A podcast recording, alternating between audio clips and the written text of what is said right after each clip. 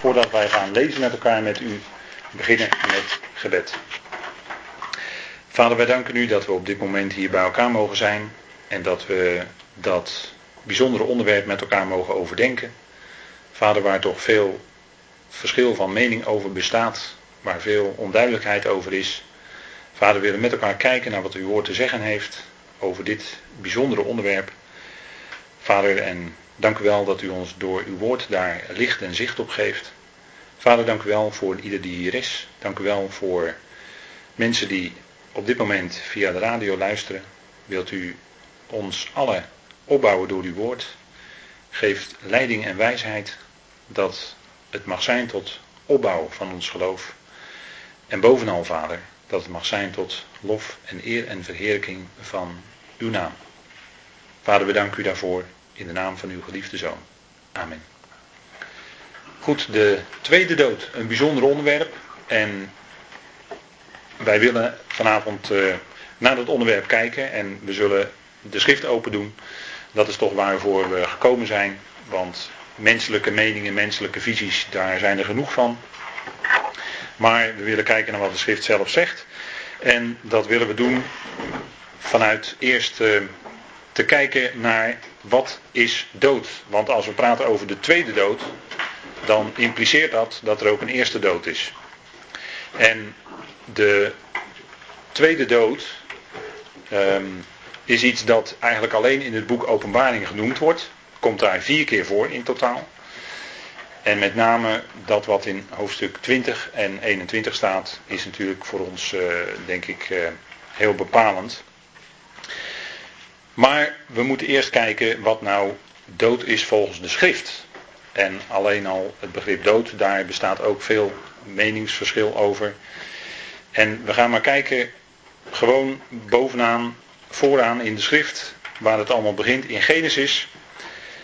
Daarin wordt al iets gezegd, als Adam en Eva gezondigd hebben, dan wordt over hen het gericht uitgesproken door God. Zij krijgen geen toegang meer tot de boom des levens. Hè. Ze worden verdreven uit de hof. Zij krijgen geen toegang meer tot de boom des levens. En het wordt hen aangezegd in Genesis 3, vers 19, zoals het in uw tekst ook staat. In het zweet van uw gezicht zult u brood eten, totdat u tot de aardbodem terugkeert, omdat u daaruit genomen bent. Want stof bent u en u zult tot stof terugkeren. Dit kan misschien wat anders klinken dan in uw NBG-vertaling, maar ik ben gewend om uit de herziene statenvertaling te lezen. Dus als u vanavond wat afwijkends hoort hier en daar ten opzichte van de vertaling die u misschien gewend bent, dan is dat de verklaring daarvoor. Wat belangrijk is in deze tekst, Genesis 3, vers 19, is wat gezegd wordt over de mens dat als hij sterft, namelijk dat dat een terugkeer is. Ik heb die woorden terugkeer twee keer cursief eh, neergezet om daar de nadruk op te leggen. Dat is het Hebreeuwse woord shuv. En dat betekent terugkeren. Daarin krijg je dus al een eerste uh, aanwijzing van wat dood is. En dat is uh, wat later ook in de schriften bevestigd wordt. Wij zien dat ook terugkomen in Psalm 104, vers 29. En ik besef wel dat dit teksten zijn uit hun verband. Dat kunt u als bezwaar gelijk indienen. Dat dit allemaal teksten uit hun verband zijn. Maar dit zijn wel teksten over hetzelfde onderwerp. En dan moet je soms een aantal teksten onder elkaar zetten. Maar uiteraard elke tekst in het verband bekijken en lezen is van harte aanbevolen. Maar vanwege de tijd moeten wij vanavond toch wat losse teksten eerst naast elkaar zetten. En dat is toch ook schrift met schrift vergelijken. Een hele gezonde manier om bijbelstudie te doen. Daar staat in Psalm 104, verbergt u uw aangezicht, zij worden door schrik overmand. Neemt u hun adem weg, zij geven de geest en keren terug tot hun stof. Dus hier zien we op bevestigd wat uh, de dood is. De adem wordt weggenomen, de geest wordt gegeven en zij keren terug tot stof. Psalm 146, vers 4 zegt dat ook. Zijn geest gaat uit hem weg. Hij keert terug tot zijn aardbodem. Daar staat dan bovenste laag van de aarde, de Adama in het Hebreeuws. Op die dag vergaan zijn plannen. Dus we zien hier dat drie keer duidelijk wordt gezegd dat als de mens sterft, als de mens de laatste adem uitblaast, als hij zijn geest geeft, dan is dat een terugkeer. Dit wordt ook bevestigd in Prediker, Prediker 12, vers 7. Uh, overigens een hele prachtige manier in dat hoofdstuk om te omschrijven het ouder worden van de mens. Dat is uh, van harte aanbevolen om vanaf vers 1 te lezen. Daar wordt op een hele mooie, beeldende manier verteld hoe het mens toegaat bij het ouder worden. Wordt de ogen worden minder, het gehoor wordt minder, het gebit wordt minder, alles wordt minder. En dat wordt op een hele mooie manier beschreven in Prediker 12. Maar dat moet u nog maar eens heel rustig thuis doen. En er staat: Het stof terugkeert naar de aarde zoals het was. En de geest terugkeert tot God die hem gegeven heeft. Dus hier zien we dat opnieuw gesproken wordt over dat stof. Hè? Dat keert terug naar de aarde. En de geest keert terug naar God. Dus God had die geest gegeven de levensadem, de adem van de levenden. De, en in Genesis wordt dat genoemd de neshama, maar dat is vanuit God, dus vanuit de geest. De adem en dan keert die geest keert terug tot God die hem gegeven heeft. Dus hier gaat het om het geest als levensprincipe. Dus het leven gaat uit die mens, dat is de geest, en die geest keert terug tot God. Denk ook aan de woorden van de Heer Jezus aan het kruis. Vader, in uw handen beveel ik mijn geest. En ook bij de Heer Jezus was het zo, die was mens. Toen hij stierf, keerde zijn geest terug tot de Vader, tot God. Dus daarin zien we ook dat dat uh, uh, een terugkeer is. Het is een uh, terugkeer. En dat staat ook in Psalm 9. Daar wordt genoemd de goddelozen keren terug naar de Sheol, of naar het dodenrijk, zoals het vaak vertaald is. Het Sheol, het onwaarneembare, alle heidevolken die God vergeten. Dus hier wordt ook gesproken over een terugkeer naar het Sheol. Daar komen we nog op terug. Sheol is het Hebreeuwse woord. En dat heeft iets te maken met iets dat verborgen is. Daar, heeft het, uh, daar is het uh, Sheol onwaarneembaar. Ook in Job wordt daar iets over gezegd. En dit is maar een greep hoor, want er zijn er wel meer teksten te noemen. Want ik weet dat u mij naar de dood doet terugkeren naar dat huis voor alle levenden. He, naar dat huis en dan staat er, dat is een verzamelplaats voor alle levenden. Dat is uh, ook op een bepaalde manier dan natuurlijk gezegd hè, vanuit het Hebreeuws. Dus we zien eigenlijk als we een aantal teksten op een rij zetten uit de nacht, dan zien we dat de dood een terugkeer is. Een terugkeer van de mens. En dat is een terugkeer van de, uh, ja, hoe moet ik dat zeggen, de, de samengestelde delen. Uh, de mens valt als het ware weer uiteen in de delen waaruit hij is opgebouwd. Zo zou je dat kunnen zeggen. Eerst worden die delen samengevoegd. Bij de schepping van Adam en Eva werd het samengevoegd. God formeerde uit de bovenste laag van de aarde Adam. En dat was een mens. Die was genomen uit Adama. Hè? En God blies dan in Adam die geest, die levensadem. En zo werd de mens, zegt Genesis 2, vers 7, tot een levende ziel. Dus, die, dus het samenkomen van het lichaam en de levensadem van God, dat heeft als resultaat dat de mens een levende ziel is. En wat zien we bij de dood dan? We zien bij de dood dat het een terugkeer is. Het is een terugkeer van het lichaam tot stof, van de geest naar God. En de ziel is dan Sheol. En als je tegen iemand die Hebreeuws kent, een Jood zegt, waar is de ziel? Dan tekent hij een groot vraagteken op zijn gezicht. En zegt hij, ja, dat weet ik niet. Dat is ook precies wat het woord Sheol zegt. Het is onwaarneembaar. Dus die ziel was er. Maar nu is degene overleden, begraven. En de overledene is er niet meer. Is niet meer waarneembaar. Wij kunnen niet meer met die overledene spreken of wat dan ook. Die is er niet meer. En dat is precies wat het woord Sheol of in het Grieks het woord Hades zegt. Nou, dat even over, uh, heel kort, over uh, hoe dat zit met de mens bij zijn schepping en hoe dat zit met de mens bij het sterven. De dood is dus een terugkeer. Heel belangrijk om dat goed voor ogen te hebben. En dan staat er in Handelingen 2, en dan gaat het over, de, dat is in de toespraak van Petrus op uh, Shavuot, hè, op Pinksteren. En daar spreekt hij dan vanuit de psalmen, psalm 16, die citeert hij, psalm 16 vers 10. En dat doet hij in Handelingen 2 vers 27, want u zult mijn ziel in de Hades niet verlaten en uw heilige niet overgeven om ontbinding te zien. En dan geeft Petrus daar door de geest geleid als toelichting. Daarom voorzag hij dit. En zei hij over de opstanding van Christus dat zijn ziel niet is verlaten in de Hades en dat zijn vlees geen ontbinding heeft gezien. En dat is natuurlijk een bepaalde manier van spreken om duidelijk te maken hoe het bij de Heer is gegaan. Hij is niet.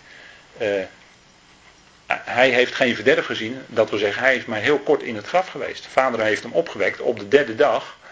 En zo, uh, als het ware, heeft God zijn ziel niet verlaten in het Sheol. Dat wil niet zeggen, daar, daaruit moet u niet de conclusie trekken dat een ziel iets aparts is. En wat dan bewust voort, voortbestaat na het sterven in de Sheol. Die conclusie moet u dan niet trekken. Want dat zou onterecht zijn. Nee, die ziel die is er gewoon niet meer. En zo was bij de Heer ook. Zijn lichaam lag in het graf van Jozef van Arimathea. Zijn ziel was niet waarneembaar. En zijn geest was teruggekeerd naar God. Zo was het.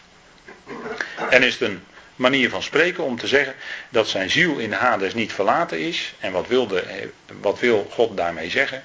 Dat hij is opgewekt op de derde dag en dat hij dus eh, niet definitief tot ontbinding is overgegaan. Maar dat hij ten derde dag gewoon is opgewekt uit de dood. Goed, 2 Timotheus 4, vers 6. We gaan verder. En dan zegt Paulus: ik word, immers reeds als een plengoffer uitgegoten. En de era, het tijdstip van mijn losgemaakt worden is aanstaande. En daar beschrijft Paulus dus zijn verscheiden, zijn overlijden. En dat noemt hij een losgemaakt worden. En dan staat er in het Grieks het woord analysis. Dat kennen wij in het Nederlands als analyse. Dat wil zeggen, het wordt ontbonden. Hij heeft het eigenlijk over zijn ontbinding. Een mens is gebonden in de zin van een lichaam wordt door allerlei pezen en banden en noem maar op bij elkaar gehouden en is mens. Maar op het moment dat je overlijdt, ga je tot ontbinding over. Dan valt het weer in zijn oorspronkelijke delen uiteen. Nou, dat wil dat Griekse woord analysis zeggen. We zien even een overzichtje op in uw tekst uh, over oorsprong en ja, component is misschien een vervelend woord, maar het is toch even niet anders dan, uh, komt even niet anders dan zo formuleren. Um, en dan manifestatie, dus hoe zich dat voordoet. En dan uiteindelijk ontbinding. Dus dan zien we oorsprong en dus begin en einde van de mens, van het aardse bestaan. Oorsprong van de mens qua lichaam is het stof en de mens gaat ook terug, keert ook terug tot stof. Oorsprong van de geest is God. Dat we zeggen, en dat, dat is dan ook de adem. Die heeft daarmee te maken natuurlijk. En uiteindelijk keert die geest, het levensprincipe, die adem ook weer terug tot God. die geest keert ook terug tot God. Voor wat betreft de ziel, een ziel is er alleen maar als de verbinding is tussen geest en lichaam. Zodra die verbinding wordt opgeheven, is er ook geen sprake meer van de ziel. Dan is die ziel er gewoon niet meer. En wat dat betreft is het woord dodenrijk ook een beetje verwarrend. Als we dat in onze vertaling lezen. Want dan lijkt het net, dodenrijk, rijk van de doden, lijkt het net of daar de doden verder voortbestaan. Maar dat is niet zo. Want daar zegt, dat zegt de schrift juist niet. En daarmee kom ik gelijk aan het volgende punt. Wat is de toestand van de doden? En daar is veel verwarring over. En hoe komt dat?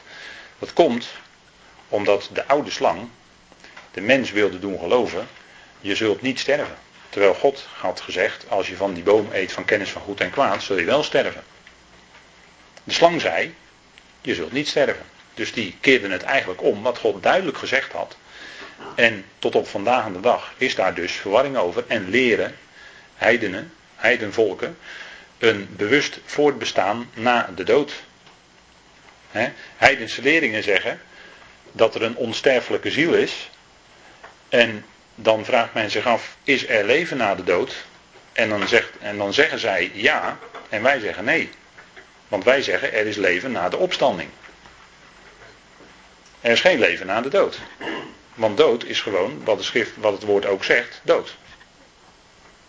En wat men gelooft, ook binnen de christenheid, heel veel mensen geloven dat dood een andere vorm van leven is. Maar God zegt dat het dood is. Gebruikt gewoon het woord dood daarvoor. In het Hebreeuws moet. En in het eh, Grieks is dat het woord thanatos. Dat is dus dood, dat is dus geen leven. Dat is een ander begrip. Dus dood is geen andere vorm van leven. Nee, dood is gewoon wat de schrift zegt wat het is, dat is dood. Nou, gaan we nadenken over de toestand van de doden. Zie mij aan, Psalm 13. We gaan even verder in onze tekst. Zie mij aan, verhoor mij, Heere mijn God. Verlicht mijn ogen, anders slaap ik de dood. Dat is een hele mooie vergelijking. De schrift vergelijkt, let op, vergelijkt de dood met een slaap. Er is geen zielenslaap. Er is geen zielenslaap, die is er gewoon niet. Maar de schrift vergelijkt de dood met een slaap. En dat wordt ook van Lazarus gezegd, hè? als de Heer hem gaat opwekken uit de dood. Hij slaapt. Ja, nee, hij is wel dood. Er was al een lucht bij het graf hoor, een lijklucht. Dus hij was wel echt dood. Maar de Heer zei van hem, hij slaapt. Dat is een vergelijking. Net zoals wij gaan slapen, s'avonds. En van de volgende 4, 5, 6, 7, 8 uur weten wij niets. Totdat wij weer wakker worden. Uh, in die tussentijd weten wij van niets. Nou, dat is eigenlijk de toestand van de mens als die ook dood is. Je weet van niets. Net alsof je, het is een prachtige vergelijking, elke nacht slaap je. En dat kun je vergelijken met de doodstoestand. En s'morgens sta je weer op. Net zoals de doden inderdaad inslapen of ontslapen. En uiteindelijk ook weer opgewekt worden uit de dood. Iedere dode zal ook weer opgewekt worden. Iedere dode zal ook weer opstaan. Dus je hebt een prachtige vergelijking. Dus de schrift vergelijkt de dood met slaap. En dan zegt Psalm 6. Want in de dood is er geen gedachtenis aan u. Wie zal u loven in het Sheol? Staat de dodenrijk in uw vertaling. Of in de oude vertaling staat het woord hel dan meestal vertaald. Maar wie zal u loven in het Sheol? Dat is een retorische vraag eigenlijk. Niemand. Want in de dood is geen sprake is, is niets. De doden weten van Dat gaan we zo meteen ook lezen. Psalm 146 vers 4 hè, staat ook. Zijn geest gaat uit de weg. Hij keert terug tot zijn aardbodem. Op die dag vergaan zijn plannen. Dus als iemand gestorven is, dan kan hij ook geen plannen meer maken. Want het is voorbij. Het is over en uit. Prediker zegt dat heel duidelijk. In prediker 9. Want de levenden weten dat zij sterven zullen. Maar de doden weten helemaal niets. Zij hebben ook geen loon meer, maar hun nagedachtenis is vergeten. Ook hun liefde, ook hun haat, ook hun afgunst is al vergaan. Zij hebben geen deel meer voor eeuwig, en dan staat er eigenlijk le olam, aan alles wat er onder de zon plaatsvindt. Het is dus niet voor eeuwig in de zin van eindeloze eeuwigheid, maar dit is uh, de olam. Dus dit is voor de tijd dat zij dood zijn. En dat uh, gaat niet verder dan uh, een, een aion, of misschien aionen zelfs. Al wat uw hand vindt om te doen, doe dat naar uw vermogen, want er is geen werk, geen overleg, geen kennis of wijsheid in het Sheol waar u naartoe gaat. Dus in de dood is helemaal niets. De doden die worden niet meer waargenomen, maar de doden zelf nemen ook niets waar.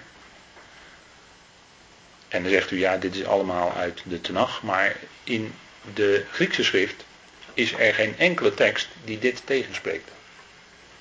Er wordt wel verwarring gemaakt aan de hand van een heleboel teksten, maar er is geen enkele tekst die dit tegenspreekt. Absoluut niet. Dat blijft gewoon in de hele schrift hetzelfde. De doden weten van niets. Dat is wat, uh, wat je zou kunnen uh, zeggen als dat is de toestand van de doden als het gaat om de eerste dood. Want we moeten vanavond even wat meer onderscheid maken tussen de eerste en de tweede dood. Maar in, het gaat om de dood. Hè? Het gaat om de dood. En dan is er voor een aantal mensen ook sprake van tweede dood. En dan gaat het misschien, dit zegt u ja, dit is allemaal voor mij bekende kost. Prima, heel fijn, dan hebben we een klein dan hebben we een fundament. Maar de tweede dood, dan wordt het toch voor sommigen wat moeilijker. Zo heb ik wel eens gemerkt. Soms is het voor een aantal mensen de eerste dood is geen probleem. Maar zodra het dan gaat om de tweede dood, dan gaan mensen denken, gaan mensen redeneren. En dan komen ze op allerlei wonderlijke wegen. En uiteindelijk blijkt dan dat in de tweede dood dat dat wel een vorm van voortbestaan, bewust voortbestaan zou zijn. Eigenlijk wat merkwaardig, omdat je zou zeggen, nou er is sprake van eerste dood, tweede dood en dat is gewoon precies hetzelfde. Dat zou je zeggen. Nou, mensen gaan dan de meest wonderlijke gedachten vormen. De tweede dood. Dat is voor de mensen die dat uh, betreft. Als zij zijn opgestaan uit de eerste dood. En dat heeft natuurlijk te maken met het gericht van de grote witte troon. En als resultaat van dat gericht worden die mensen dan geworpen in de poel van vuur. Of in, in, de meer, in het meer van vuur. En dan is dat de tweede dood, zo zegt de schrift dat. Dan is dat de tweede dood. Goed, we gaan kijken, wat is nu precies die tweede dood? Dat vinden wij, die uitdrukking, de tweede dood, vinden wij vier keer in, alleen in het boek Openbaring. En nergens anders vindt u dat in de schrift terug. Als we kijken in Openbaring 2, dan komen wij die uitdrukking daar voor de eerste keer tegen. En er wordt iets gezegd tegen de overwinnaars uit een van die zeven gemeentes die daar genoemd worden.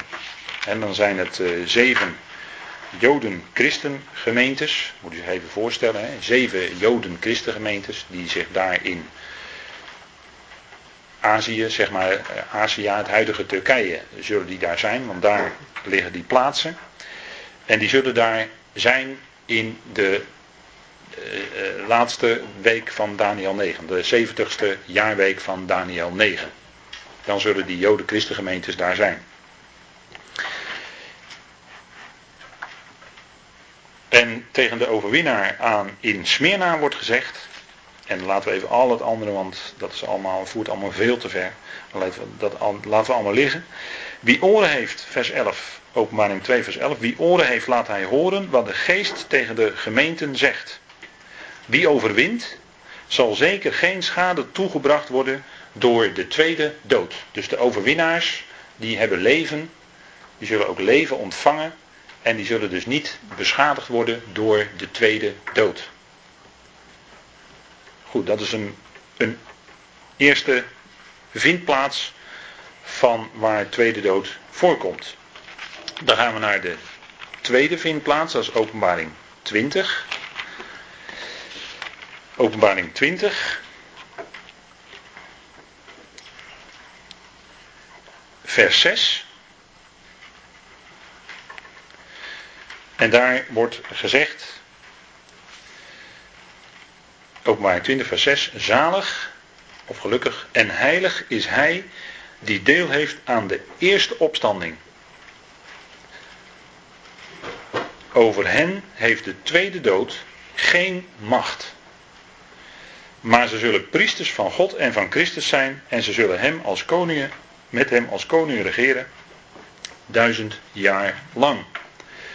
Die eerste opstanding hier moet u niet verwarren met de opstanding voor het lichaam van Christus. Die eerste opstanding dat is niet het lichaam van Christus. Het gaat hier om een opstanding van heiligen uit Israël. Wanneer dat is, dat voert ook even te ver nu. Dat is, uh, dat is weer een heel ander facet. Maar hier gaat het om hier is een zaligspreking over degene die deel hebben aan de eerste opstanding. En dat zijn dus onder andere ook die overwinnaars die we net gezien hebben in Smyrna. Die niet beschadigd zullen worden door de tweede dood. over hen heeft de tweede dood geen volmacht. Er staat het woord exousia in het Grieks. En dat betekent volmacht hebben over mensen of over anderen. Dus zij hebben geen, de tweede dood heeft geen volmacht over hen die deel hebben aan de eerste opstanding. En in ieder geval komt er na die eerste opstanding nog duizend jaar. Want er staat, zij zullen priesters van God en van Christus zijn en ze zullen met hem als koningen regeren duizend jaar. Dus in ieder geval vindt die eerste opstanding plaats en zal er daarna nog een periode van duizend jaar voorbij gaan. Nou, dat is even voor uw gedachtenbepaling. Dus die mensen komen dus niet in de opstanding na die duizend jaar. Dus het is de tweede keer dat die tweede dood genoemd wordt. Dit gaat om heiligen uit Israël, want wat wordt er van hen gezegd? Zij zullen priesters van God en van Christus zijn en ze zullen met hem als koningen regeren duizend jaar lang. Israël is het volk dat bedoeld is tot als koninklijk priesterschap of als een priesterlijk koninkrijk. Uh, en zij zullen inderdaad met hem, met Christus, regeren hier op aarde. De bediening van de gemeente is een andere en dat is ook niet hier op aarde. Dus dat is een heel ander hoofdstuk. Openbaring 20. En dan staat in vers 14 van Openbaring 20 de tweede keer, de tweede dood. Of er wordt opnieuw gesproken over de tweede dood. En de dood en het rijk van de dood, het dodenrijk, werden in de poel van vuur geworpen. Dit is de tweede dood, de poel van vuur. En dat is uh, op zich, dat is een uitdrukking, daar moet je over nadenken. Hè. En dan de derde keer vinden wij deze uitdrukking in Openbaring 21 vers 8. En dan zijn we dus op de nieuwe aarde. Maar wat betreft de lafhartigen, ongelovigen, verfoeilijken, moordenaars, ontuchtplegers, tovenaars, afgodendienaars en alle leugenaars, hun deel is in de poel die van vuur en zwavel brandt. Dit is de tweede dood. Dus nu hebben we vier keer de uitdrukking de tweede dood de revue laten passeren. Komt dus vier keer voor, uitsluitend in het boek Openbaring. En we gaan kijken wie dan in die tweede dood terechtkomen.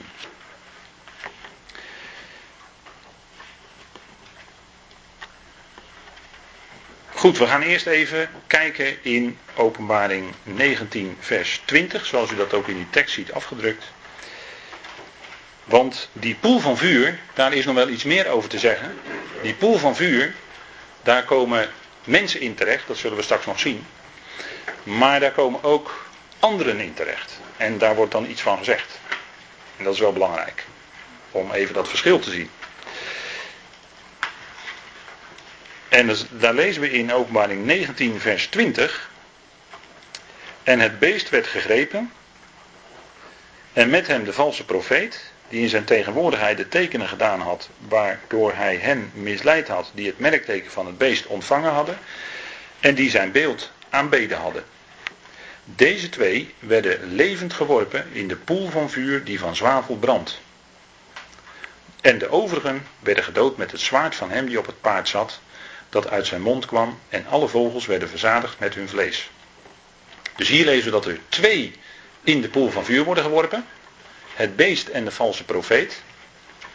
En dat gebeurt voor de duizend jaar. Dus dus aan het einde van of na de 70ste jaarweek van Daniel na de grote verdrukkingperiode over Israël. En het beest en de valse profeet worden genoemd in openbaring 13. En die moeten daar, of die vervullen dan een bepaalde rol, om het zo maar te zeggen. En die tijd dat zij die rol gaan vullen komt steeds dichterbij. En het gericht over hen is dan dat zij direct worden geworpen in de poel van vuur die van zwavel brandt. Hier wordt niet gezegd dat dit de tweede dood is. Dat is een belangrijk verschil met wat we net lazen in Openbaring 20, vers 10. Want daar gaat het om mensen. Hier gaat het om het beest en de valse profeet. Dat zijn mensen, althans zo manifesteren ze zich. Het lijkt net alsof het mensen zijn. Maar ze blijken toch uh, van een andere hoedanigheid te zijn. Omdat zij levend in die poel van vuur worden geworpen. Let op dat er ook staat levend. Hè? Zij werden levend geworpen. En dat levend, dat is letterlijk. Het werpen is letterlijk. En de poel van vuur is letterlijk. Hier is geen enkele beeldspraak bij. En uh, die van zwavelbrand, dat is allemaal gewoon letterlijk wat er gaat gebeuren. En dan, die werden dus levend in die poel van vuur geworpen. Even terug naar openbaring 20 vers 10. Of, uh, pardon, openbaring 20 vers 14 is dat. En de dood en het dodenrijk werden in de poel van vuur geworpen. Dit is de tweede dood, de poel van vuur. En hier wordt bedoeld met de dood en het dodenrijk te zeggen, degene die in de dood en het dodenrijk waren, dus het gaat hier om mensen, want die zijn in de dood en het dodenrijk, en die worden in de poel van vuur geworpen en dan wordt erbij gezegd het is de tweede dood. Let op het verschil dat in openbaring 19 bij het beest en de valse profeet dat gezegd wordt dat zij er levend in worden geworpen en dat zij uh, en dat er niet bij staat dat dat de tweede dood is. Dus zij blijven in die poel van vuur leven. En dat kan ik ook verder aantonen, omdat in Openbaring 20, vers 10 staat. En de duivel, de diabolos, die hen misleidde, werd in de poel van vuur en zwavel geworpen, waar ook het beest en de valse profeet zijn. En zij zullen dag en nacht gepeinigd worden in alle eeuwigheid. Maar dan staat er in de eonen van de eonen. Dat is een uh, Hebreeuwse manier van spreken. En dan gaat het om de laatste twee tijdperken van Gods plan van eonen. Het, hier staat in de eonen van de eonen. Die periode worden zij gepeinigd. Staat er ook, hè? Dus dat is al, dat laat zien dat zij in die poel van vuur leven en niet dood zijn. Anders zouden zij niet gepeinigd kunnen worden. Iemand die dood is kun je niet meer pijnigen. Die voelt niets meer. Ja, ik moet het allemaal even erg expliciet zeggen vanavond, sorry. Maar dat is even voor alle duidelijkheid. Want hier moeten geen misverstanden over kunnen bestaan. En van degenen die, uh, van de mensen die erin worden geworpen, nogmaals, wordt gezegd dat het de tweede dood is. Dus daarvan wordt niet gezegd dat zij in die pool gepeinigd worden. Um, laten we maar even dat stukje met elkaar lezen. In, uh, in de vervolgversen vanaf vers 11. En er staat boven het laatste oordeel, het laatste gericht. En ik zag een grote witte troon en hem die daarop zat. En voor zijn aangezicht vluchten de aarde en de hemel weg, zodat er geen plaats voor hen te vinden was. En ik zag de doden, klein en groot, voor God staan. En de boeken werden geopend en nog een ander boek werd geopend, dat des levens. En de doden werden geoordeeld overeenkomstig wat in de boekrollen geschreven staat, naar hun werken. En de zee gaf de doden die in haar waren, ook de dood en het rijk van de dood gaven de doden die in hen waren. En ze werden geoordeeld, ieder overeenkomstig zijn werken. En de dood en het rijk van de dood werden in de poel van vuur geworpen. Dit is de tweede dood, de poel van vuur. En als iemand niet bleek ingeschreven te zijn in het boek des levens, werd hij in de poel van vuur geworpen. Dit wordt dan specifiek gezegd over de ongelovige Joden. Want die staan, hè, die staan niet geschreven in het boek des levens. En die worden in die poel van vuur ook geworpen. En u ziet hier dat in deze versen, als het gaat om het gericht over mensen, want hier gaat het over een gericht, grote witte troon is een gericht over mensen. De doden staan hier klein en groot. Let u even op dat er, dat staat de doden staan hier. Hè? Dat is natuurlijk een stijlfiguur. Het, het zijn mensen die eigenlijk dood waren. Maar ze zijn opgestaan. God heeft hen opgewekt uit de dood. Voor deze gebeurtenis. Voor die witte troon. Daar denk je niet bij na. Omdat je zo gewend bent. Te bedenken heel snel dat het mensen zijn die dood waren, maar nu staan. Maar als je dit letterlijk gaat nemen, kan het helemaal niet. De doden kunnen helemaal niet staan namelijk. Maar het is wel een manier van spreken om te zeggen dat het hier niet gaat om een levendmaking. Dus hier gaat het niet om het doen leven om niet meer te sterven. Het is geen opstanding ten leven, maar dit is een opstanding ten gericht. Dit is een opstanding ten gericht. En de heer Jezus heeft daar ook over gezegd dat hij de richter is. Aan hem is het gegeven om gericht te houden, Johannes 5, over de doden. Hij houdt gericht en hij zal doen opstaan ten gericht, maar ook ten leven. Maar hier gaat het niet om een opstanding ten leven. Hier gaat het om een opstanding ten gericht. En daarom wordt er gezegd, de doden staan. Even, de manier, dat is eigenlijk een stijlfiguur. Hè? Dus het, waren mensen die, het zijn mensen die dood waren. En nu leven. Voor deze gelegenheid zijn opgestaan, opgewekt uit de dood. En ze ondergaan nu het gericht voor de grote witte troon. En als dat gericht voorbij is, als dat hele gericht voorbij is, want zij werden geoordeeld overeenkomstig zijn werken, hè, en ieder wat in, naar wat in de boekrollen geschreven staat. Ze werden overeenkomstig hun werken gericht. En als dat hele gericht voorbij is, worden zij in de poel van vuur geworpen en ondergaan zij de tweede dood. Doordat zij in, die, in dat vuur worden geworpen, en dat is letterlijk vuur. Nogmaals, het is daar ook letterlijk werpen. En het is ook letterlijk vuur. En die dood is ook heel letterlijk. Het is voor hen die voor de grote witte troon opgestaan zijn. Na het gericht. De tweede keer dat zij dood gaan. Dus na hun eerste dood gaan ze hier de tweede keer dood. En dat is dus. Uh, de tweede dode poel des vuurs is dus geen gericht. Maar het is wat na het gericht komt. Het gericht is voor dat wat voor de grote witte troon plaatsvindt. Als dat hele gericht voorbij is, dus als al die werken van die mensen daar beoordeeld zijn, dan worden zij daarna in de poel van vuur geworpen. En dan is het voor hen de tweede dood. Dus dan gaan zij voor de tweede keer dood. Daar komen we nog op. Want dat wordt nog even lastig. Ja, dat wordt nog even lastig. Om dat te laten zien. En dan staat er wat we ook al gelezen hebben in Openbaring 21, vers 8. Maar wat betreft de lafhartigen, ongelovigen, verfoeilijken, moordenaars, ontuchtplegers, tovenaars, afgodendienaars en alle leugenaars, hun deel is in de poel die van vuur en zwavel brandt. Dit is de tweede dood. En die toevoeging zouden wij niet missen. Die moet je heel goed tot je nemen, want dat is ontzettend belangrijk hè, dat dat erbij staat. Er staat dus niet bij voor hen dat zij daar gepeinigd worden in die poelde van vuur. Er staat bij dat het hun tweede dood is. En we hebben al gezien wat dood is naar de schrift. Een toestand waarin je helemaal niets bewust bent. Dat geldt zowel voor de eerste als voor de tweede dood. Er is geen enkele reden om aan te nemen dat de tweede dood wel iets bewust zou zijn en de eerste dood niet. Is geen enkele reden.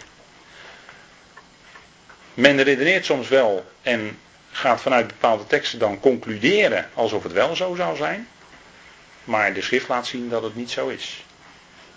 dus als dood gewoon wat de schrift is, wat het zegt, is dood.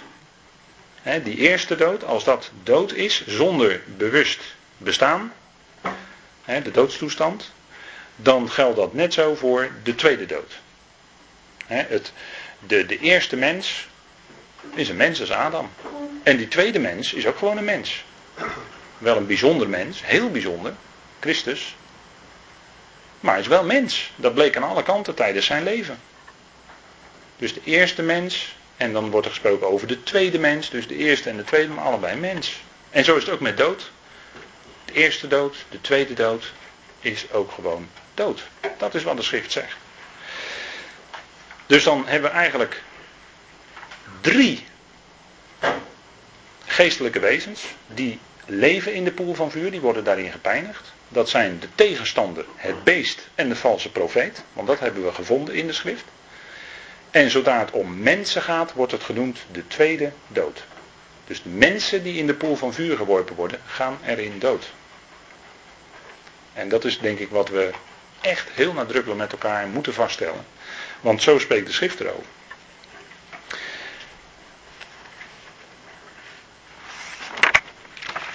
Goed, is er leven na de tweede dood? Dat is dan de grote vraag. En waar ik onlangs uh, nog in een uh, wat langer gesprek ook tegenaan liep. Is er leven na de tweede dood? Want die tweede dood, dat is natuurlijk de vraag, en dat wordt verder, die vraag wordt in openbaring niet beantwoord. Maar dus openbaring ook niet. Openbaring is ook niet met die bedoeling geschreven. Paulus keek verder dan openbaring. Um, Paulus maakt duidelijk dat de dood, en dat is in zijn algemeen een geweldige uitspraak, dat Christus Jezus de dood opheft. 2 Timotheüs 1 vers 10. Christus Jezus heft de dood op. Dat staat in een, uh, dat, dat staat in aorist. Dan is het een feit. Dat is een, een bijzondere tijdsvorm in het Grieks. Die zowel een eigenschap van verleden als van toekomst in zich draagt. Dat kun je aan de vorm herkennen. En mensen die Grieks kennen, die weten dat. En daarmee is het eigenlijk, duidt het eigenlijk aan als die vorm wordt gebruikt, is het een feit. En dan is het in feite niet aan tijd gebonden. Dat wordt heel vaak vertaald met een verleden tijdsvorm. Maar het is tijdloos, in feite. Het, is gewoon een feit. Het is gewoon een vaststelling van iets. Nou, dat wordt ook van Christus Jezus gezegd in 2 Timotheus 1 vers 10. Dat hij het is die de dood opheft. Met andere woorden, als er nog dood is, en om het zo maar te zeggen, en hij komt in de buurt, dan wordt die dood opgeheven. Want hij is de levensvorst. Hij heeft het van vader gekregen. Hij had het van vader gekregen om levend te hebben in zichzelf. Hij is de levensvorst en daarom kan hij ook levend maken wie hij wil en wie de vader wil. En als de vader nou wil dat allen levend gemaakt worden, dan worden alle levend gemaakt. En moet dus die tweede dood uiteindelijk opgegeven worden. Want stel je nou voor dat die tweede dood altijd zou blijven bestaan, hè, zonder einde. Is niet zo, maar stel even. Hè, dan zou het niet waar zijn wat Paulus schrijft in 1 Korinthe 15. Want evenals in Adam allen sterven, zo zullen ook in Christus allen, dat zijn diezelfde allen als die in Adam stierven, zijn diezelfde allen. Zo zullen ook in Christus allen levend gemaakt worden. Dan zou dat niet waar zijn.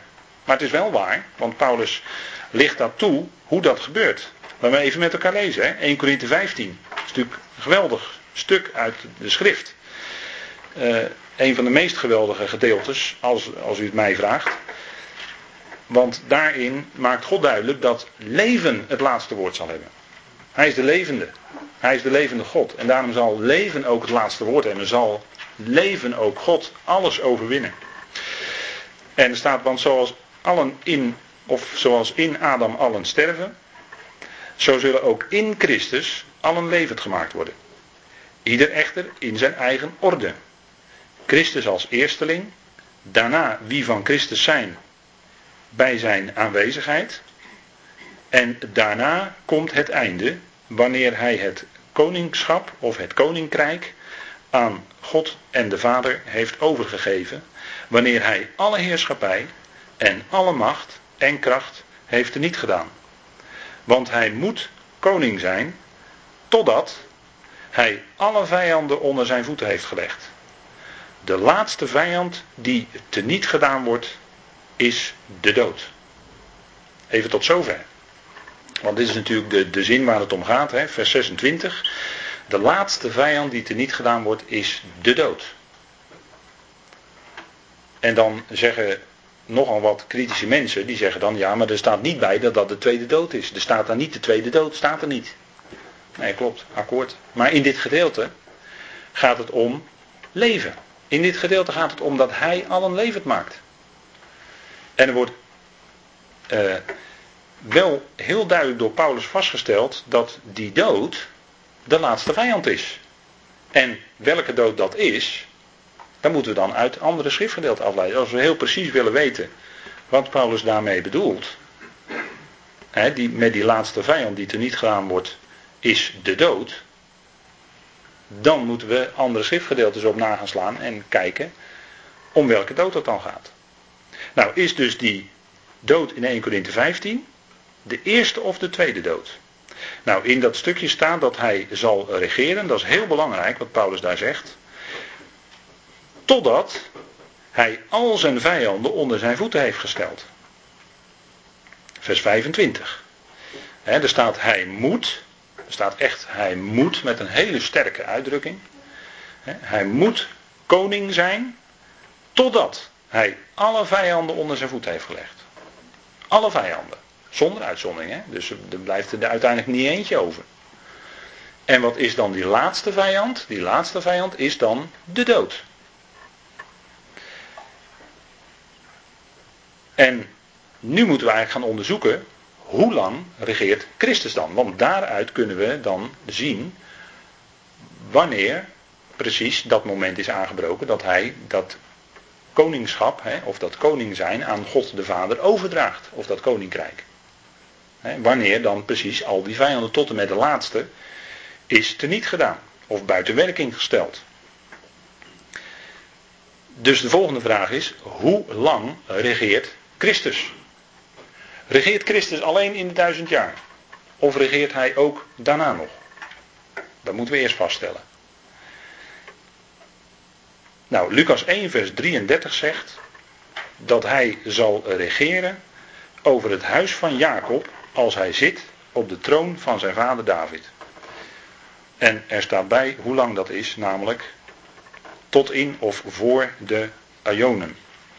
Zullen we even met elkaar opzoeken. Lucas 1, vers 33.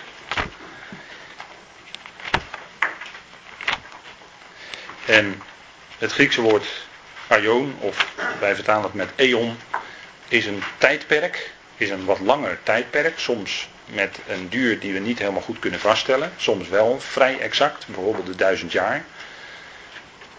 Kun je redelijk van zeggen dat dat uh, een eon is en dat die duizend jaar duurt, misschien iets langer, maar dat is toch aardig nauwkeurig.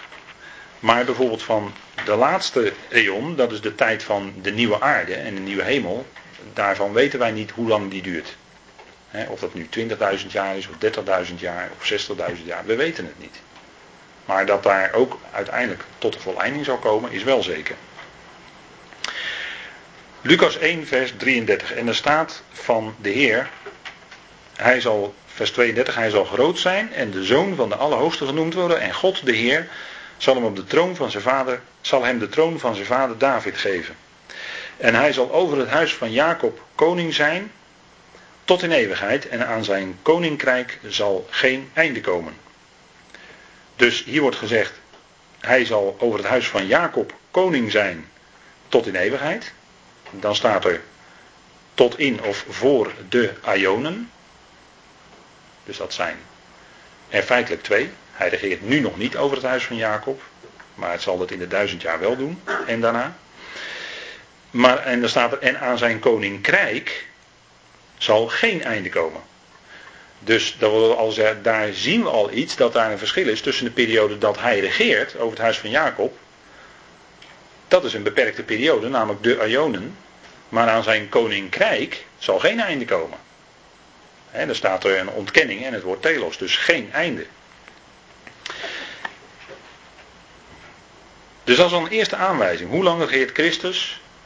Er staat hier voor de Ionen. Voor de Ionen.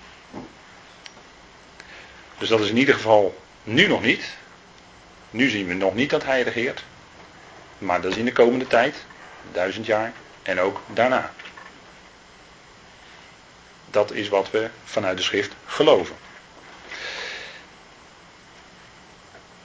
Dus wij zien in de schrift nog twee tijdperken staan, namelijk die duizend jaar en de tijd daarna van de nieuwe aarde en de nieuwe hemel. En zijn koninkrijk zal uiteindelijk continueren. Openbaring 11, vers 15. Daar staat ook iets over zijn koningschap. Openbaring 11, vers 15.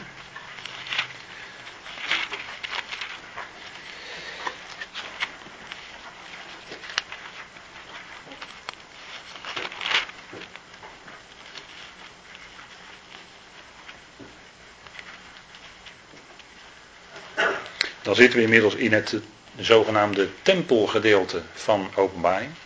Je hebt eerst een troongedeelte. En daarna komt er een tempelgedeelte. En in 11 vers 1 staat ook dat, er, dat de tempel opgemeten moet worden. Dus uh, er is altijd heel veel discussie over, is er een tempel straks? Dan zeggen we ja, want hij moet gemeten worden. Anders valt er niks te meten. Dus hij moet gemeten worden. Dus er zal een tempel opgericht worden in Jeruzalem. Maar goed, vers 15 van openbaring 11. En de zevende engel, de zevende boodschapper, blies op de bazuin. En er klonken luide stemmen in de hemel die zeiden: De koninkrijken van de wereld zijn van onze Heer en van zijn Christus geworden. En hij zal koning zijn in alle eeuwigheid. Nou, we lopen weer tegen een stukje vertaling aan. Hier staat eigenlijk in de Ionen van de Ionen. Dat is de periode van zijn koningschap. Er staat twee keer de meervoud, dus de Ionen van de Ionen. En dat wil dus zeggen, het gaat hier om enkele Ionen die deel uitmaken van Gods plan van Ionen. Over Gods plan van Ionen kunt u lezen in Efeze 3, vers 10 en 11. Daar wordt genoemd Gods plan van Ionen. Dat omvat meerdere tijdperken. Wij geloven dat dat er vijf zijn. En dat het hier ook gaat, als het gaat om de regering van Christus, over de laatste twee Ionen van die vijf. En uh, in, in uh, al de tijd dat, uh, dat je er zo mee bezig bent, ja, ik heb eigenlijk nog niet anders dan dat kunnen ontdekken. Wel heel veel dingen gelezen, maar ik heb niet anders dan dat kunnen ontdekken. Dat er vijf tijdperken zijn en dat het hier gaat om de laatste twee tijdperken. Laatste twee ionen van Gods plan waarin alles tot volkomenheid wordt gebracht. Dus hier blijkt dat hij koning der koningen is. Dus hij is de koning, hè, de, de grootste koning van allemaal. Hij regeert dan over de koningen ook daadwerkelijk. En dat is voor de eonen van de eonen. Dus er staat twee keer de meervoud. Ik heb de Griekse uitdrukking letterlijk bijgezet. Openbaring 20 zegt dan, en dan gaan we even door naar openbaring 20.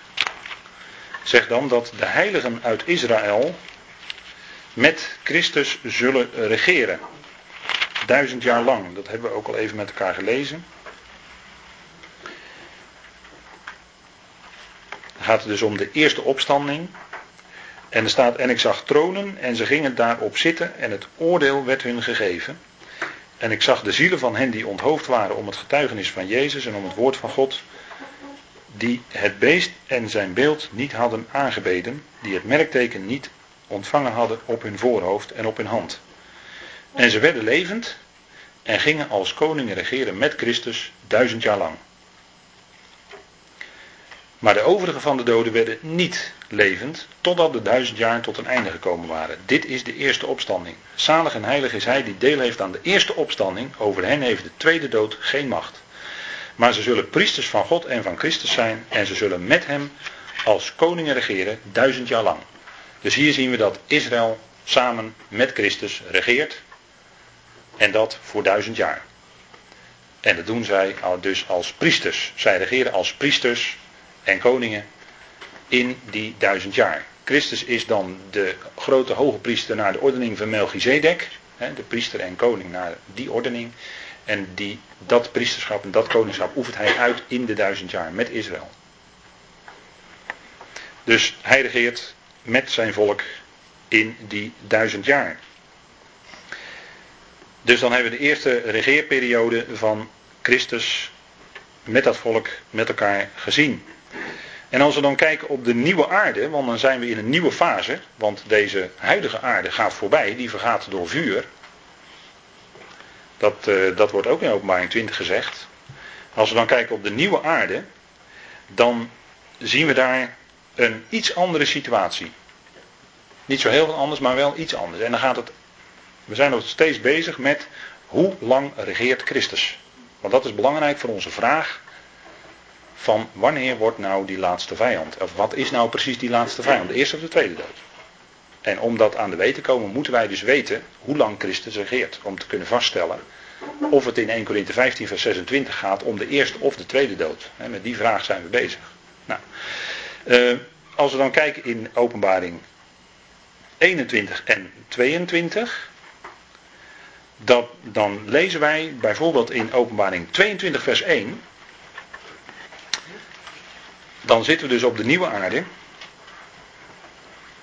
En hij liet mij een zuivere rivier zien van het water van het leven, helder als kristal, die uit de troon van God en van het lam kwam. Dus hier wordt gesproken over de troon van God en van het lam. Nou, hier is lam terecht met een hoofdletter geschreven door de vertalers, want het gaat om Christus. Christus wordt in openbaring vaak het lam genoemd. Eigenlijk het lammetje in het Grieks, maar goed, het lam. En hij regeert kennelijk nog steeds op die nieuwe aarde. In vers 3 wordt het ook gezegd, hè? en geen enkele vervloeking, van openbaring 22, zal er meer zijn. En de troon van God en van het lam zal daar zijn. En zijn dienstknechten zullen hem dienen. Dus hier zien we dat opnieuw gesproken wordt over de troon van God en van het lam. Dus hier is ook nog steeds het lam dat regeert. Dus tijdens die nieuwe aarde regeert hij nog steeds.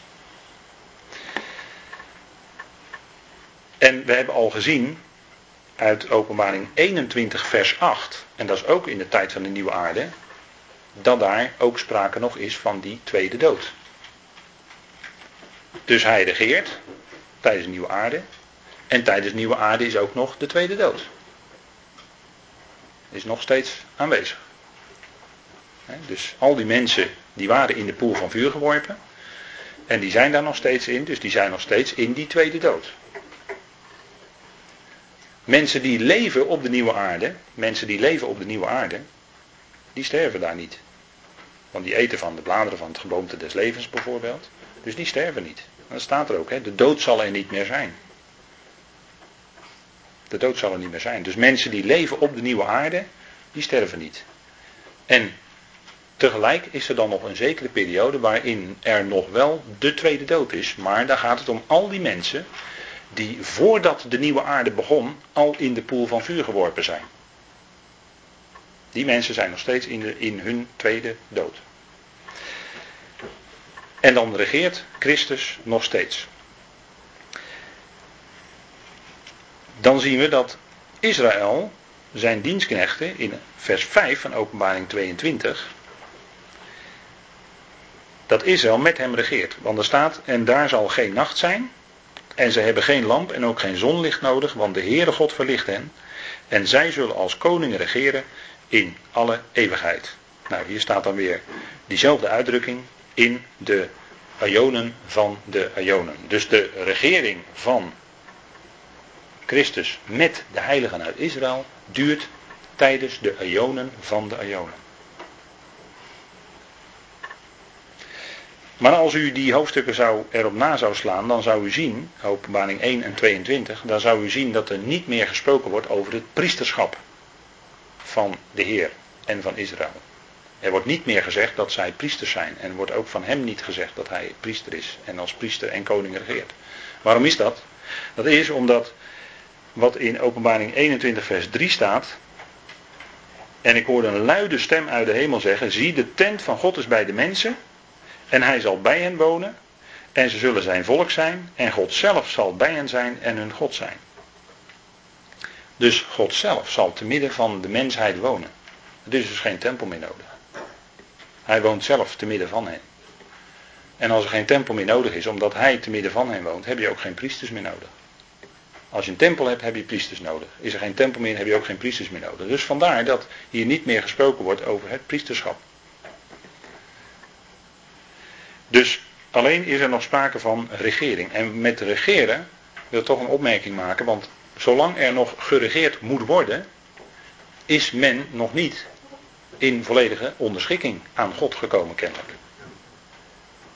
Want we hebben gelezen in 1 Corinthië 15 dat hij moet regeren totdat, totdat hij alle vijanden onder zijn voeten gesteld heeft. En als dat helemaal voltooid is, dan is iedereen aan hem ondergeschikt. En dan zal ook de zoon zelf zich onderschikken aan de vader. En dan is iedereen dus volledig ondergeschikt aan de vader. En dan heb je geen heerschappij meer nodig. Maar zolang er nog niet volkomen onderschikking is, Heb je nog heerschappij nodig? Heb je nog regering nodig? Dus daarom regeert hij. Dus tijdens die nieuwe aarde is er kennelijk nog geen sprake van volledige onderschikking. Is er kennelijk nog sprake van een of andere manier tegenwerking, hoe dan ook. En is er nog regeren nodig. En dat zal plaatsvinden totdat, inderdaad, dat niet meer nodig is. totdat echt alle vijanden onder zijn voeten zijn gebracht. Goed, we gaan even een kort moment pauzeren. Goed, wij gaan onze tocht verder voortzetten door de openbaring. En zoals het gaat, eh, komen er in de pauze soms wat vragen naar voren. Nou, dat kan. Eh, misschien is het toch goed om daar even iets over te zeggen. Ehm, met name de uitdrukking ehm, dat zij geworpen worden, daar moet ik even kijken. Openbaring 20, vers 10. Daar wordt gezegd: de duivel, de diabolos die hen misleidde, werd in de poel van vuur en zwavel geworpen. Waar ook het beest en de valse profeet zijn. Zij zullen dag en nacht gepeinigd worden in alle eeuwigheid. Heb ik gezegd, daar staat eigenlijk in de eonen van de eonen. En een oplettende lezer die zegt dan van ja, hoe kan het nou dat er daar twee tijdperken bedoeld worden als het hier gebeurt na de duizend jaar.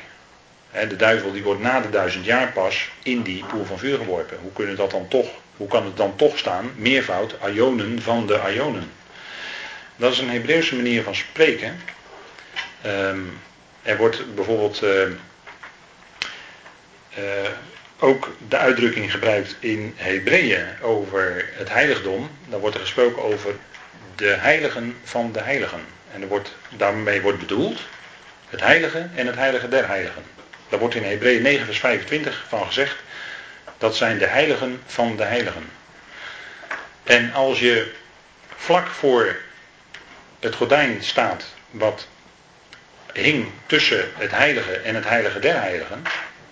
En je zou daar bijvoorbeeld uh, op een of andere manier neergezet worden. En je zou dan door het gordijn heen het heilige der heiligen binnenlopen. Dan heb je toch gelopen door de heiligen van de heiligen. Hoewel je misschien maar één stap hebt gezet in het heilige. Wij denken dan, dan heb je het hele heilige ook doorlopen. Nee, dan heb je misschien maar één stap gezet in het heilige. En meer stappen in het, in het heilige der heiligen. Dus je bent maar heel even, of een heel klein afstandje heb je afgelegd in dat eerste, in dat eerste deel. En wel het tweede deel helemaal heb je doorlopen. Nou, zo is het ook met de ionen hier van de ionen. Namelijk een deel van een tijdperk, van een ion in dit geval, wordt dan ook gezien alsof het de hele ion is. En dat, dat is eigenlijk een, uh, zo, dat is een Hebreeuwse manier van uitdrukken als je maar een klein deel van een dag hebt meegemaakt, dan is het alsof je in, in de ogen van een Hebreeër de hele dag hebt meegemaakt. En zo is het dan hier met de, uh, het zijn in de poel van vuur. In de ionen van de ionen. De duivel is daar misschien maar een heel klein stukje van die vierde ion in. En wel heel de vijfde ion. En dan geldt die, dat hele kleine stukje van die vierde geldt toch alsof die in die vierde aion helemaal in was. Ik kan hem nog met iets anders vergelijken, namelijk met de opstanding van Christus. Hij was, de, de ene uitdrukking is, hij was drie dagen en drie nachten in het graf. En hij stond op op de derde dag. Maar als wij nou heel strikt gaan kijken, dan was hij misschien maar één uur van de ene dag werd hij in het graf gelegd. Voor de afloop van de ene dag. Dan de tweede dag naar onze begrippen lag hij de hele tweede dag in het graf. En hij stond op vroeg in de derde dag. Nou, je zou, je zou dat misschien terug kunnen brengen tot 26 uur. Dus dan heeft hij van dag 1 en dag 3 heeft hij maar allebei maar één uur in het graf gelegen. En de hele tweede dag. En toch is het op de derde dag. En zegt de schrift ook dat het was drie dagen en drie nachten. Wordt gewoon gerekend als geheel. Dus dat, dat is een typische Hebreeuwse manier van uitdrukken. Nou, zo is het ook met hier de ionen van de ionen. Hij is maar een heel klein deeltje van de periode in die vierde ion is die in de poel van vuur. En dan geldt toch, en dan geldt toch gewoon die uitdrukking. Hij wordt daar gepeinigd in de ionen van de ionen. Zo moet je het lezen. Dus hè, dat is even voor uw gedachten. Hè? Want anders dan uh, komt u er niet uit. Ben ik bang. Een andere vraag is hoe zit het met die volkeren? Nou, daar zou heel veel over te zeggen zijn. Maar ik heb ook in de tekst opgenomen dat als de tegenstander, want de duizend jaar, daar, wordt vaak, er worden vaak voorstellingen aan verbonden dat dan al een soort volmaakte toestand bereikt zal zijn. In de duizend jaar. Dat is helemaal niet het geval. Absoluut niet. Want wat blijkt als de tegenstander duizend jaar in de put van de afgrond heeft gezeten, dus duizend jaar lang gebonden is geweest en zijn activiteiten niet heeft kunnen uh, voortzetten onder de mensen. Het blijkt dat als hij korte tijd wordt losgelaten, is hij in staat om in korte tijd een, een behoorlijk deel van de mensheid te mobiliseren. En in vijandschap op te zetten, weer naar Jeruzalem te laten optrekken. En zo eh, de Israël en de heilige stad te belagen. Weer in opstand tegen God, weer in opstand tegen Yahweh. Dus daaruit blijkt, wat blijkt eruit? Als de omstandigheden sterk verbeterd zijn. En de mens is in sterk verbeterde omstandigheden. Dan zegt het nog niet dat zijn hart volledig op God gericht is. Dat zijn hart nog niet volledig want het blijkt dus dat kennelijk velen nog in staat, de tegenstander blijkt in staat te zijn om nog velen te misleiden aan het eind van de duizend jaar notabene. dat staat in openbaring 20. Hij wordt korte tijd uit de gevangenis losgelaten. En er zal uitgaan, staat er in vers 8, om de volken te misleiden die zich in de vier hoeken van de aarde bevinden. Gog en Magog, dat is dus pas aan het eind van de duizend jaar. Om hen te verzamelen voor de oorlog. En hun aantal is als het zand van de zee. Dus het zijn er heel wat. Dus daaruit blijkt dat ondanks die ideale omstandigheden, of ondanks zeer goede omstandigheden, klimatologisch en alles, hè, dat die mens toch niet met zijn hart dan. En dan is het misschien een, een, wel, wel een onderwerper geweest, maar ja, dat, dat heeft ook gemoeten, want hij regeert dan met een ijzeren roede, staat er. Hè, de Messias zal regeren met een ijzeren roede. Dus de volkeren die dan in opstand komen, die zullen dan ogenblikkelijk daarmee te maken krijgen van let op dat je niet tegen uh, mijn volk uh, opstaat, want dan zul je met mijn roede te maken krijgen. Dus hij zal de shalom, hij zal de vrede bewaren met een ijzeren roede. Blijkt ook dus dat die volkeren nog helemaal nog, eh, nog lang niet volkomen onderschikkend zijn aan God. En dat het dus een groeiproces is. En dat zal zich ook zelfs nog voortzetten op de nieuwe aarde. op in de duizend jaar zullen de volkeren tot discipelen gemaakt worden. Nou, als er echt op aankomt, zal blijken wie dan echt als volk zijn discipel is. Eind van de duizend jaar. En dan in de nieuwe aarde, ja, dan zijn er ook volkeren en Israël. Maar dan is er nog steeds de regering nodig vanuit Jeruzalem. En is er kennelijk nog steeds niet die volledige onderschikking. Dus dat is ook nog een groeiproces. Dus die ideale toestand, die vaak wordt voorgesteld al bij de duizend jaar, is er dan nog lang niet. En zelfs die nieuwe aarde, dan is het nog een groeiproces. Wat lange, lange tijd zal vergen. En pas tegen het einde van Gods plan gaan ze, gaan, gaat die mensheid dus die waarheden kennen. Die wij, waar nu wij al iets van mogen verstaan. Moet je eens even nagaan, hè? Moet je eens even nagaan. De verzoening. Dat God alles in allen wordt. En, en zaken die wij nu al naar ons toe krijgen door het evangelie van Paulus. Die zullen die volkeren pas aan het einde van Gods plan steeds meer tot hen doorgedrongen zijn. Dus dat is een hele lange groei en ontwikkeling naar het grote einddoel van God toe. Dus dat is een heel ander beeld dan u misschien altijd gedacht heeft. Maar goed, we gaan even kijken naar hoe lang Christus regeert. Met die vraag waren we bezig. Hoe lang regeert Christus? Nou, die regeert, zegt Paulus, totdat, hè, totdat hij alle vijanden onder zijn voeten gesteld heeft. Totdat hij alle vijanden buiten werking gesteld heeft. En we hebben nu met elkaar gezien dat zijn regering nog steeds nodig is tijdens de nieuwe aarde. En ik moet ook zeggen tijdens de nieuwe hemel, want ook hemelingen. Hè, dat grote werk om de hemelingen onder de voeten van Christus te brengen. Ja, daar zullen wij mee bij betrokken zijn. Op aarde is het de volkeren, heeft Israël mee te maken. En de hemelingen, de geestelijke machten en krachten, te midden van de hemelingen, daar hebben wij mee te maken als lichaam van Christus.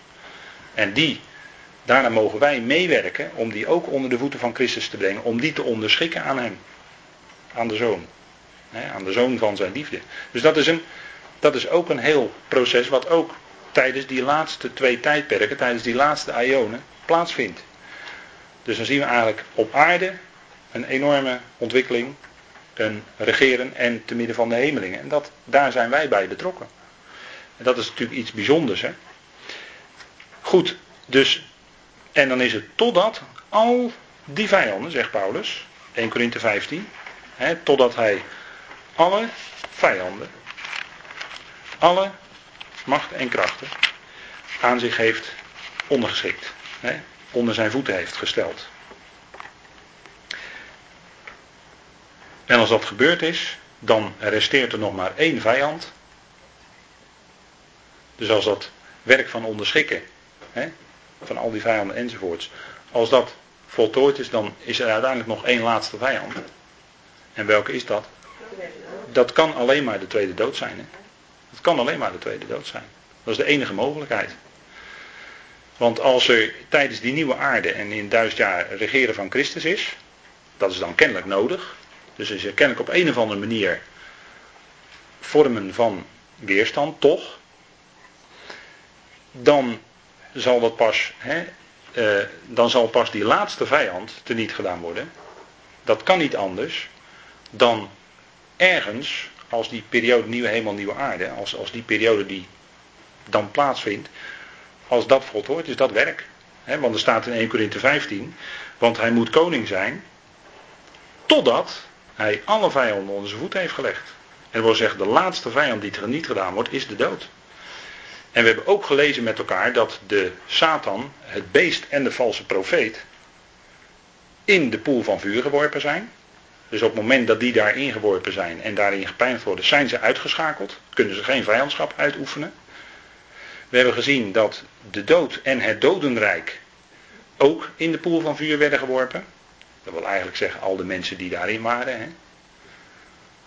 Het zegt ook iets over de ziel, hè, want de ziel is, is verbonden met het onwaarneembare. Daar keert de ziel naar terug, onwaarneembaar. Nou, dat is allemaal in die pool van vuur geworpen, dus dan zijn al die vijanden sowieso al uitgeschakeld. En wat er dan eventueel verder nog resteert, daar is de, de regering van Christus voor nodig, zowel op aarde als te midden van de hemelingen.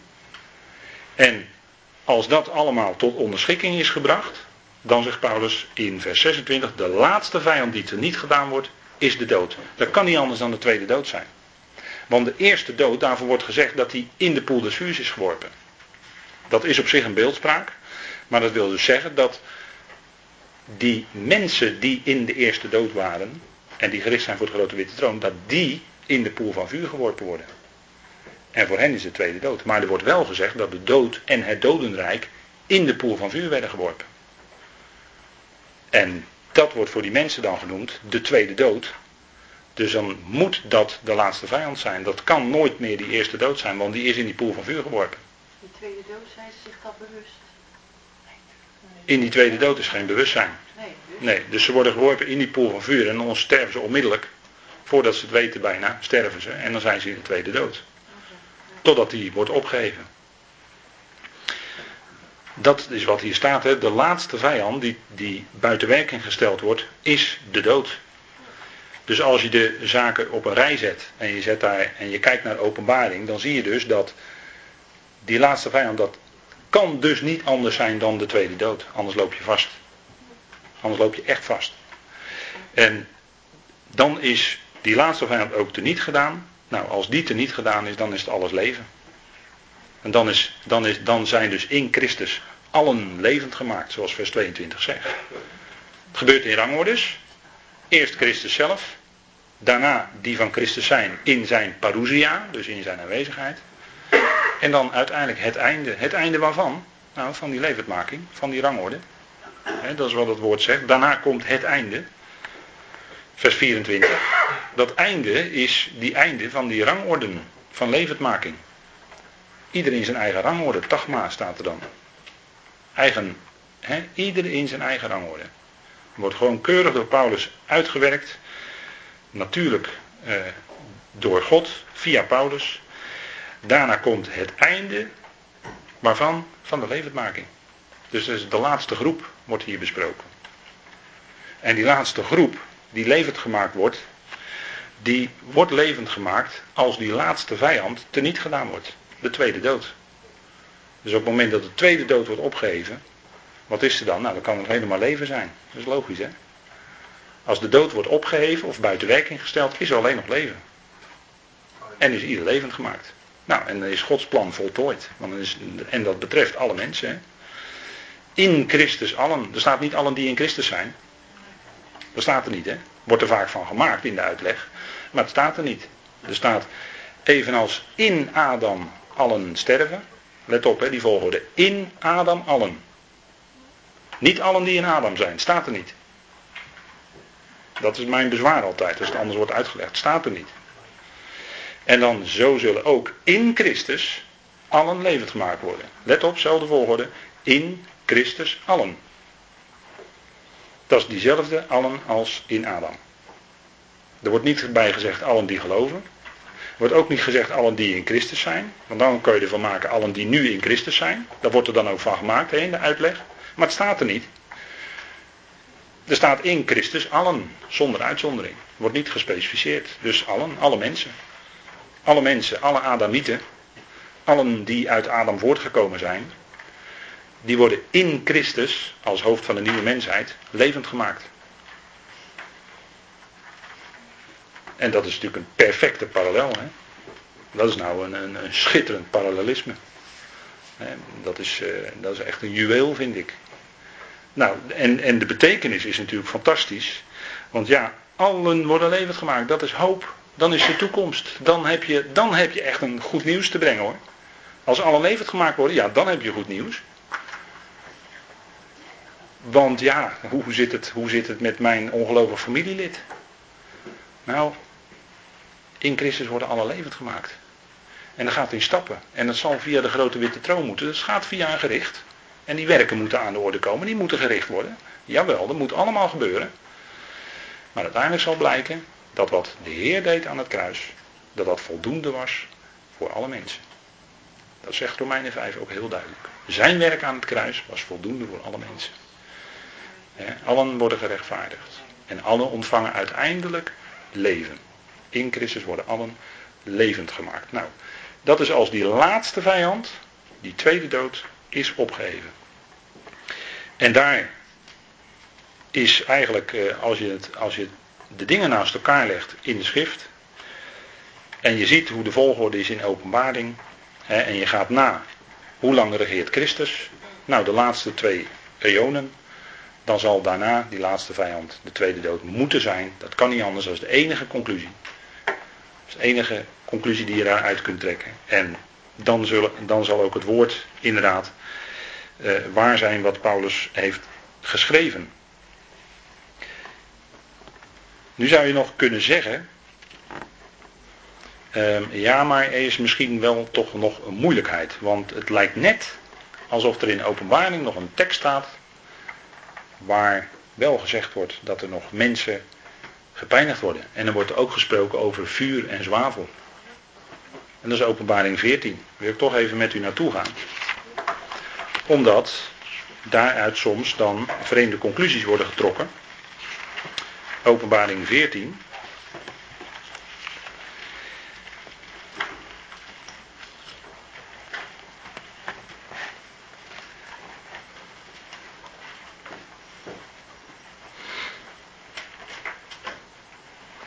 Dan lees ik met u even voor het verband vers 9 tot en met vers 11.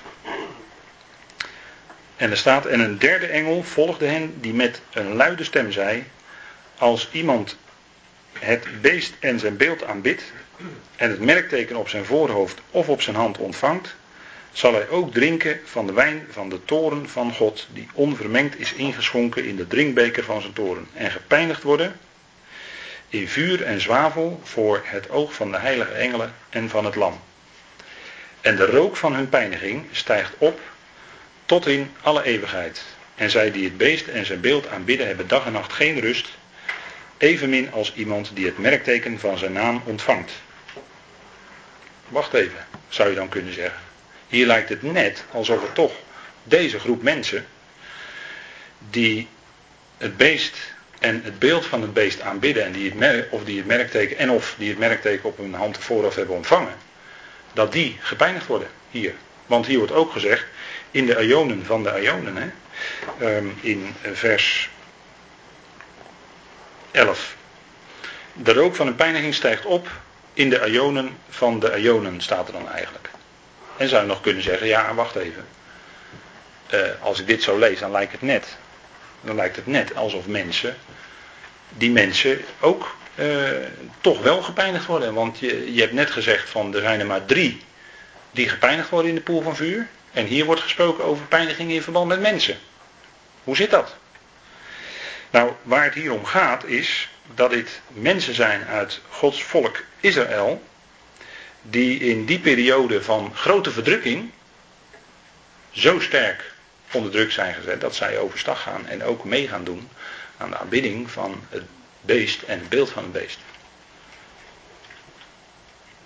En zij zullen inderdaad gepijnigd worden. Want dat staat er, hè? vers 10. En gepijnigd worden in vuur en zwavel voor het oog van de heilige engelen en van het lam. Maar u moet er wel scherp lezen. Want hier staat niet dat dit de poel van vuur is. Er wordt wel gezegd dat zij gepijnigd worden in vuur en zwavel. Dus bijna soortgelijke uitdrukking. Maar er wordt niet gezegd dat dit de poel van vuur is. Of dat ze daar ingeworpen worden. Punt 2 is, wat we dan net denk ik missen, is dat er in vers 11 staat, en de rook van hun pijniging stijgt op. Het gaat hier om de rook van hun pijniging die opstijgt. In de eonen van de eonen. Dat is een bepaalde manier van uitdrukken. Weet u waar u dat mee kunt vergelijken? Dus even, als we het even heel scherp stellen. Hier wordt niet gezegd dat zij gepijnigd worden in de eonen van de eonen. Het lijkt bijna zo, maar het staat er niet. En toch is het verschil dan weer heel groot. Maar er wordt hier gezegd, de rook van hun pijniging stijgt op in de ionen van de ionen. Dat wil zeggen, zij werden gepijnigd, vuur en zwavel. Dus er komt ook rook aan te pas. Maar dit, deze uitdrukking wordt gebruikt dat het een heel lang herinneren zal zijn. Dit zal heel lang herinnerd worden. Dat dit gebeurd is. En dat gebeurd is wat die engel daar zegt in vers 8. Gevallen, gevallen is Babylon. En dat zal ook met vuur gepaard gaan. En met hagelstenen van een talent zwaar. En dat soort dingen. Maar dan zitten we weer in een ander hoofdstuk van openbaring. Maar dat, dat, is, uh, dat wordt er wat lastiger. Maar het gaat hier om die Israëlieten. Die wel meegaan met de rest. En toch dat beest en het beeld van het beest gaan aanbidden. En zij zullen gepijnigd worden. Maar er staat niet dat zij in de ionen van de ionen gepijnigd worden. Dat staat er niet.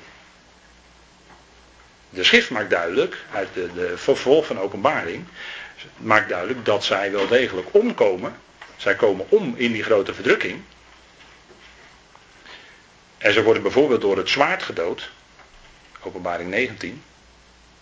Maar dan, dat is ook tegelijkertijd wel het einde van hun pijniging. Er wordt wel degelijk het woord pijniging gebruikt hoor. Maar ze worden bijvoorbeeld door het zwaard gedood en door andere dingen. Bijvoorbeeld door zweren en, en allerlei heel akelige dingen die daar plaatsvinden. En dat er dan staat, en zij die het beest en zijn beeld aanbidden hebben dag en nacht geen rust.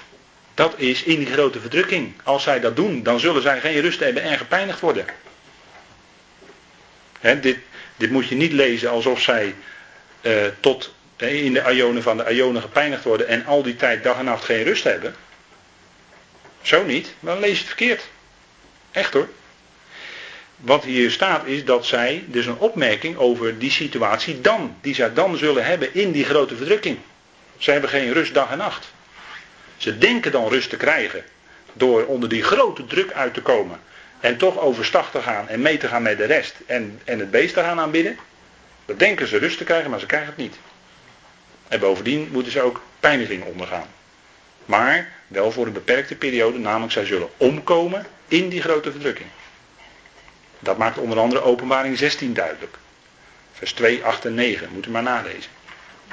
En zo zijn er meer teksten. Een vergelijking kun je maken. Een vergelijking kun je maken met dit. Want dit heeft te maken met onder andere met de val van Babylon. Uh, met Sodom en Gomorra. Maar even kijken in Genesis 19. En Genesis 19, het gericht over Sodom en Gomorra is, uh, om, het staat in Genesis, hè, in het begin, is een gericht waaruit je wel kan leren hoe het in de schrift in het vervolg met gerichten gaan. Je zou kunnen zeggen, dit is min of meer een modelgericht. Heeft bepaalde eigenschappen die in andere gerichten daarna in de schrift ook terugkomen. En, en dat is toch even wat ik u meegeef. Denkt u er maar eens over na. Maar dat is eh, denk ik toch belangrijk om dat te beseffen. Um, bijvoorbeeld, uh, er vindt een gericht plaats en de rechtvaardigen ontkomen. Dat is wat je in latere gerichten ook terugziet. Als een gericht komt van God, ontkomen de rechtvaardigen. Lot en enkele ontkwamen. Maar heel weinig hoor, hier bij Sodom en Gomorra, heel weinig maar. En het is bovendien ook een type van een later gericht wat zal plaatsvinden. Waarin ook de rechtvaardigen zullen ontkomen. Daar hebben we het eigenlijk ook wel een beetje over vanavond.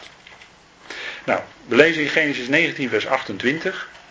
Heb ik trouwens een keer een heel mooi uh, verhaal van uh, een Jood over gehoord in Israël. Over, over hoe het met Sodom en Gomorra ging. Was, was voor een zaal wetenschappers. Vond het schitterend. Keek zo eens naar die gezichten van die wetenschappers. Van, ja, maar goed. Was niet zoveel, helaas niet zoveel aan af te lezen. Maar vond het wel prachtig hoe het verteld werd. Hij keek uit over Sodom en Gomorra en over heel het gebied van de vlakte. En zie, hij zag dat er rook van dat land opsteeg, zoals de rook van een oven. En hier hebben we dus de omkering van Sodom en Gomorra. Dat gebeurde dus ook door vuur en zwavel. En daar kwam dus ook veel eh, rook bij vrij, om het zo maar te zeggen. En dit is een gericht, mensen, wat door Judas wordt genoemd een eonisch vuur. Maar als, we nu, als u nu naar Sodom en Gomorra gaat, dan zult u daar geen vuur meer zien. Dan ziet u een dode zee. Met heel veel zout. En de Dode Zee eh, die heeft een hele sterke opwaartse druk. Ik heb er een keer in gelegen, maar dat is echt zo. Dan kan je de krant lezen hoor.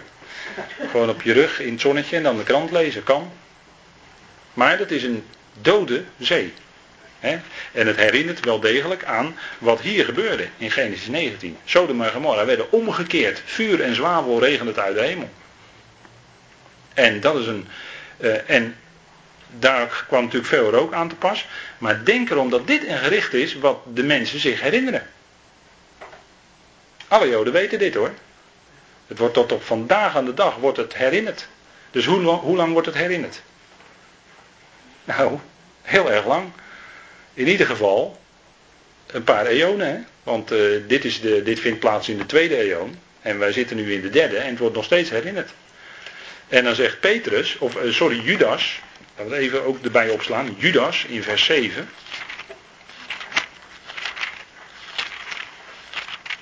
En dat maakt het wel eens lastig voor ons als Bijbellezer.